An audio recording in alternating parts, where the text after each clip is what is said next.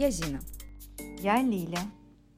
Это наш подкаст «Профессия наизнанку», в котором мы говорим о том, что скрывается за фасадной стороной профессии. И что реально делают люди в своей повседневной работе.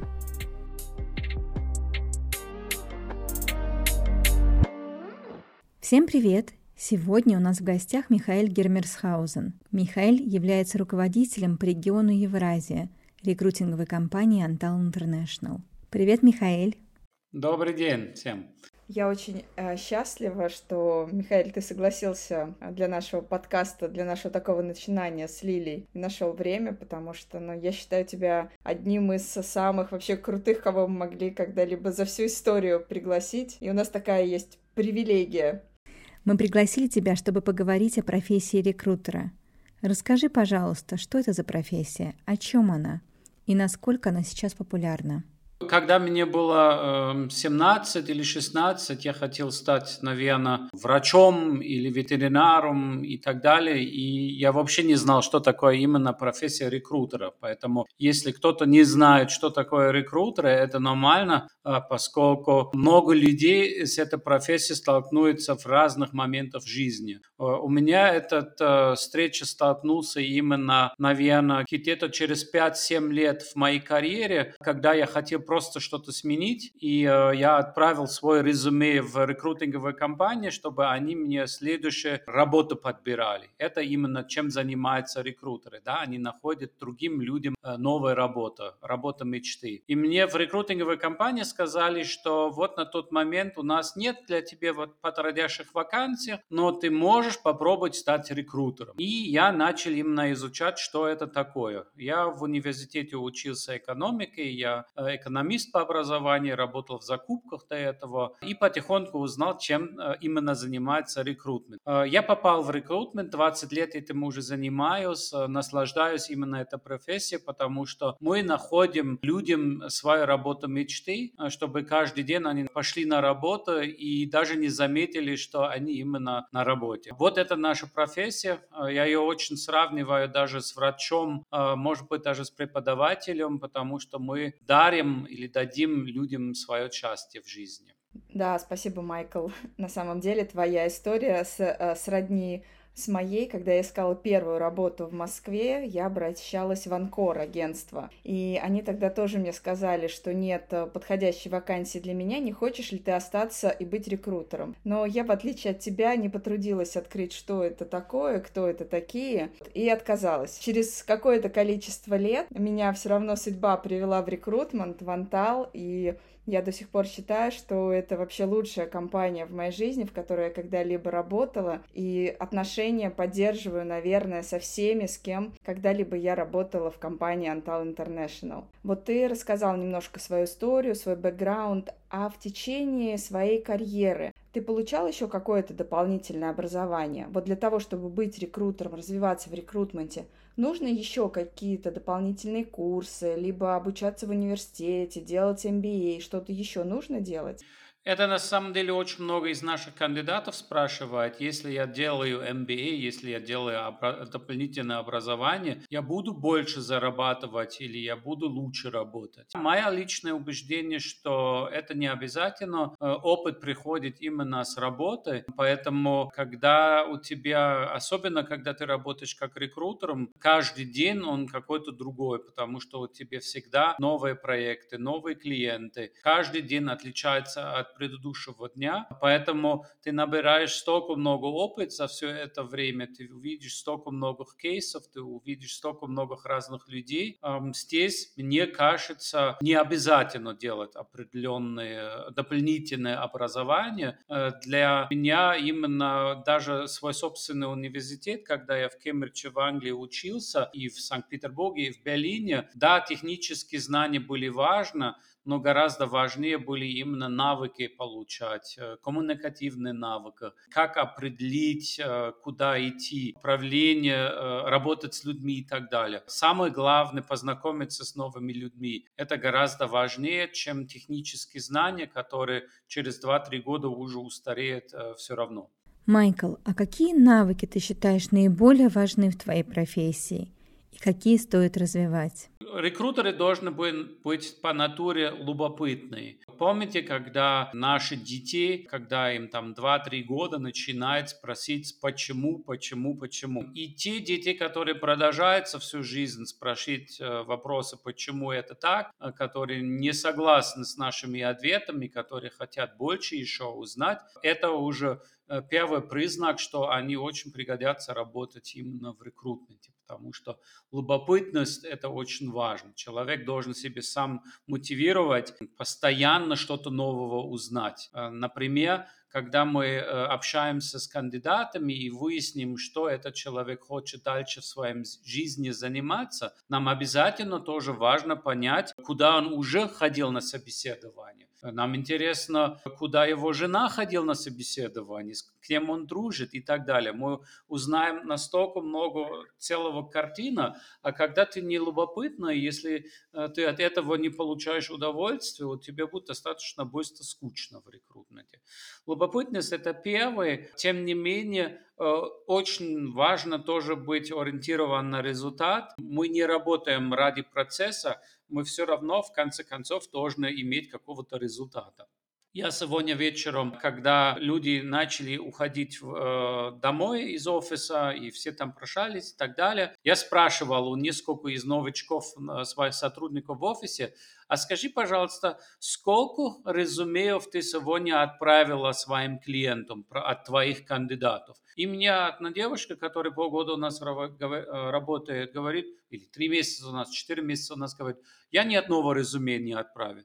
Я говорю, а как это может быть? Если ты ни один резюме не отправил, ни одного из твоих кандидатов сегодня не будет счастливым, потому что его не могут приглашать на собеседование, потому что ему даже не шанс даешь, ты его никуда не отправил. Поэтому все равно нужно себе заставлять посмотреть, какого результата есть. Результативность тоже есть, ну и настойчивость на самом деле тоже очень важно, стрессоустойчивость, потому что рекрутерам часто говорят нет. Нет, я не хочу поменять работу, работу, или клиент говорит, нет, вы слишком дорого стоите, мы не готовы покупать ваши услуги или так далее. Поэтому если я сразу же получаю нет э, и больше не перезвоню, это тоже не совсем тогда моя профессия. Если я боюсь э, людям звонить, коммуницировать с людьми, получать иногда нет, э, мы на самом деле получаем удовольствие от, от нет. Это означает для нас, что, наверное, еще они не совсем узнали, или мы неправильно объяснили нашему кандидату или клиенту, что мы такие, почему мы звоним, поэтому еще раз мы попробуем. Да, я помню это чувство, когда объясняли при вступлении на работу о том, что будут отказы. Но мне на тот момент казалось, что компания Антал так прекрасна, что просто, как ты сказал, что люди просто еще не понимают. И у меня не осталось ни единого негативного как бы воспоминания. Я сейчас вот даже сидела и вспоминала, что мне кто-то сказал нет. Все выслушивали, потому что у Антал еще очень хороший, устойчивый бренд на рынке. И э, люди, как правило, даже если сейчас невозможно возможна коммуникация, то они очень лояльно выслушивают и клиенты, и кандидаты про компанию, про то, какие услуги всегда могут предлагать. И поэтому я думаю, что работу, когда ты ее любишь, то и результат, он обязательно будет. Майкл, а у меня к тебе следующий вопрос. Какие еще могут быть сложности в этой профессии, кроме отказов? Мы, конечно, очень зависим от э, экономики. Вот рекрутеры на самом деле первые, которые чувствуют, если какой-то кризис начинается. Когда у всех еще все хорошо, все еще ходят по ресторанам, тратят много денег, зарабатывают много денег, а мы уже будем знать, что следующий кризис э, начинается, потому что компания, что они первым делают, когда потенциально может кризис случиться, они перестанет э, нанимать людей. И, э, естественно, тогда будет спрос на рекрутмент тоже меньше, и, соответственно, мы это чувствуем.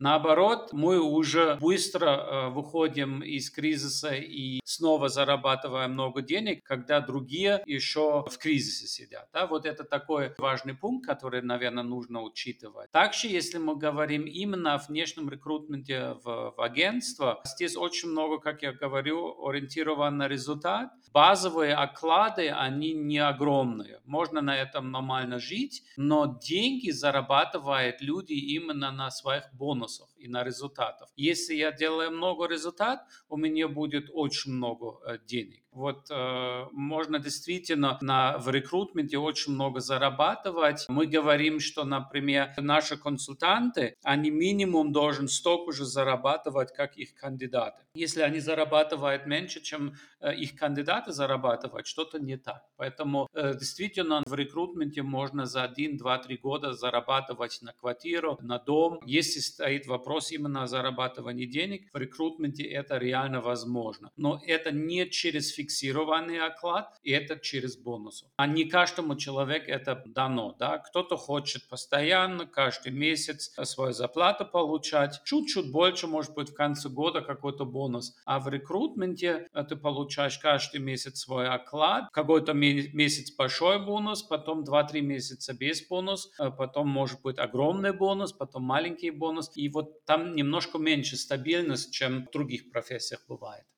Майкл, что тебя больше всего драйвит и изнуряет в профессии?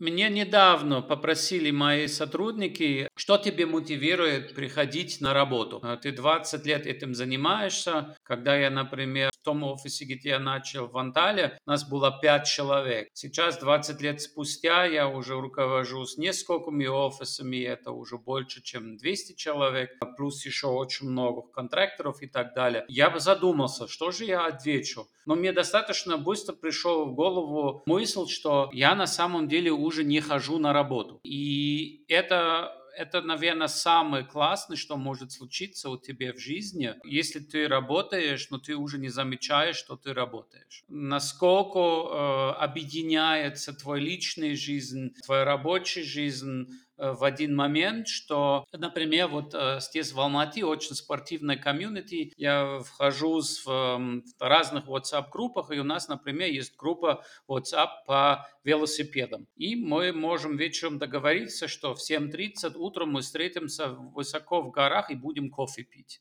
И все доезжают до этого, и потом там 10-15 человек встречается и начинает именно что-то обсуждать. И обязательно после такого встречи э, я узнаю, в какой-то компании сейчас есть открытые вакансии, кто-то из этих людей, которые со мной на велосипеде полтора часа катался, ищет сейчас новую работу, отправляет мне резюме и так далее. И когда вот я в 9 приеду в офис, я думаю, вот 7.30, когда я с людьми катался на велосипеде, получила удовольствие от велосипеда, обсуждал работу, это была работа или это было Э, отдых, или это было еще что-то. И когда вот, э, как Конфуциус говорил, да, найди себе работу, и ты, которой ты никогда не думаешь, что ты на самом деле на работу, такой работу найдешь, тогда ты будешь счастливым. Я в профессии рекрутера это нашел. Хотя я в, в юноших годах даже не знал, чем занимается рекрутер, чем это именно занимается рекрутментом. И наша профессия об этом. Мы хотим, чтобы мы помогли людям найти такую профессию, чтобы они были именно счастливы и не заметили, что они на работе находятся. Ты знаешь, э, это, наверное, очень-очень здорово, и большинство людей а, к этому стремится сейчас. И неважно в какой сфере, да, в рекрутменте или же врачи, очень важно стереть эту границу между словом «работа», которое прививалось с детства как что-то обязательное, и «жизнь», когда ты живешь, э, это просто часть твоей жизни, которая приносит тебе развитие, удовольствие и знакомство с новыми людьми, с которыми можно это разделить и получить от этого удовольствие. У меня следующий вопрос. А какие есть перспективы роста внутри рекрутингового агентства? Это первое. И какие есть перспективы роста для тех, кто решил, что он в консалтинге побудет какое-то количество лет? И что, что будет дальше с этими людьми, которые пришли, скажем, на несколько лет в компанию? Ну, два примера сидят здесь рядом со мной. Э, вы, наверное, можете сами делиться вашими карьерами, которым можно именно стать э, после рекрутингового агентства. Э, когда мне на работе задают свои сотрудники этот вопрос, внутри агентства у нас есть три разных направлениях. Ты можешь стать экспертом в своем направлении, ты можешь стать синим консультантом, экспертом, принципа консультантом и так далее, и быть огромным экспертом. Ты можешь быть, помнишь, у нас есть и был тогда такой э, эксперт Артем Васильев, который занимается финансовыми директорами, и его репутация, он стал таким опытным гуром, его э, экспертиза даже здесь в Казахстане, в Узбекистане и в других странах знают, и он может устраивать люди на работу, которые и полмиллиона долларов в месяц зарабатывают, э, в год зарабатывают. Да? Поэтому это один путь, и Артем, например, он пытался два раза в жизни стать руководителем направления, управлять людьми и так далее. Нет, он для себя понял, что он хочет быть экспертом э, именно в рекрутменте и только этим заниматься и наслаждается этим жизнью. И он, как ты помнишь, он тоже не больше рекрута, он до этого работал в гостиницах и обслуживал в очень дорогом гостинице очень богатых э, э, гостей. Второе направление в рекрутменте, естественно, это как я пошел стать руководителем Э, команда, направление, потом стать руководителем еще нескольких команд, потом стать руководителем офиса, руководителем нескольких офисов, может быть, потом даже открывать свой собственный рекрутинговый бизнес или перейти в другую рекрутинговую компанию и стать там руководителем и так далее. Третье направление – это именно перейти в суппорт отделение. У нас есть сотрудники, которые начали как на ресепшн стали рекрутеры, у нас есть сотрудники, которые из рекрутера перешли в, в направление внутреннего HR, руководителей HR, в маркетинге и так далее. Четвертое направление – это, например, выйти э, и работать у одного из наших клиентов. Эм, наши клиенты очень любят э, переманить наши сотрудники, либо как внутренний рекрутер, либо как HR, либо что-то еще. И четвертое направление, поскольку рекрутмент, она очень коммуникабельная, очень много связано с продажем, что-то именно в этом направлении развивать, направление продажи. Это, наверное, 90% наших сотрудников, которые у нас работают. Наверное, еще 10-20% э, становится что-то связано в HR, в коучинге или в направлении education и обучения персонала. А у меня есть еще вопрос ты так красочно рассказываешь о том, чем занимаются рекрутеры и насколько многогранны их профессии, задачи и возможности. Но я хотела бы спросить про перспективу вообще этой работы в современном мире. У нас сейчас настолько все дигитализируется и переводится в онлайн-пространство, и уже активно начинает включаться искусственный интеллект. Насколько ты думаешь, вообще функция как такового живого рекрутера будет востребована в течение, не знаю, там, трех, пяти, семи, десяти лет? Потому что кажется, что эту функцию в какой-то момент может взять на себя искусственный интеллект и просто коннектить людей в том же LinkedIn или где-то еще по их интересам и выбирать для них автоматические вакансии или позиции.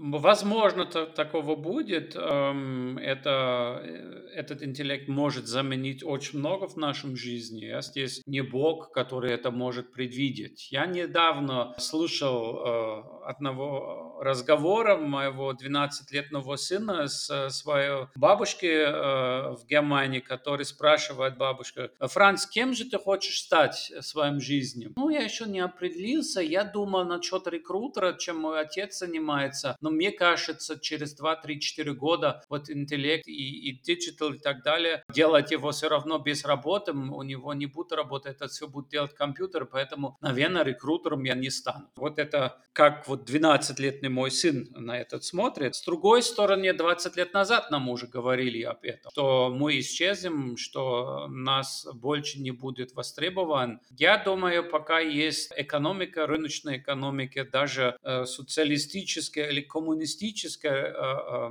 экономика, у людей будет потребность найти себе новую работу, новых проектах, и э, для этого нужна какая-то функция, которая их объединяет. Как это будет выглядеть, сложно предсказать. Когда я начал как рекрутер, еще не было интернета. У нас был один компьютер с интернетом. Мы отправляли резюме в по факсу. Я думаю, много из ваших слушателей будут даже не знать, что такое факс, что это такое. Не было Headhunter, было очень мало э, вещей, и мы должны были именно в прямом поиске находить людей. Да? Мы по телефону звонили в бизнес-центр, представились с кем-то, чтобы получать данных от кандидатов. Это занимало 2, 3, 4 недели, чтобы делать один проект, потому что очень много звонков нужно было делать. Сейчас, 20 лет спустя, и эта работа, которую мы раньше делали за 4 недели, можно сейчас делать за один день или полдня. Поэтому я думаю, через 10 лет еще появится куча э, других дополнительных tools, которые делают нашу работу еще быстрее и более эффективно, чтобы не делать один или два или три месяца э, человека эм, в месяц счастливым находить им работу, а может быть тогда мы уже 5 или 10 человек устраиваем в месяц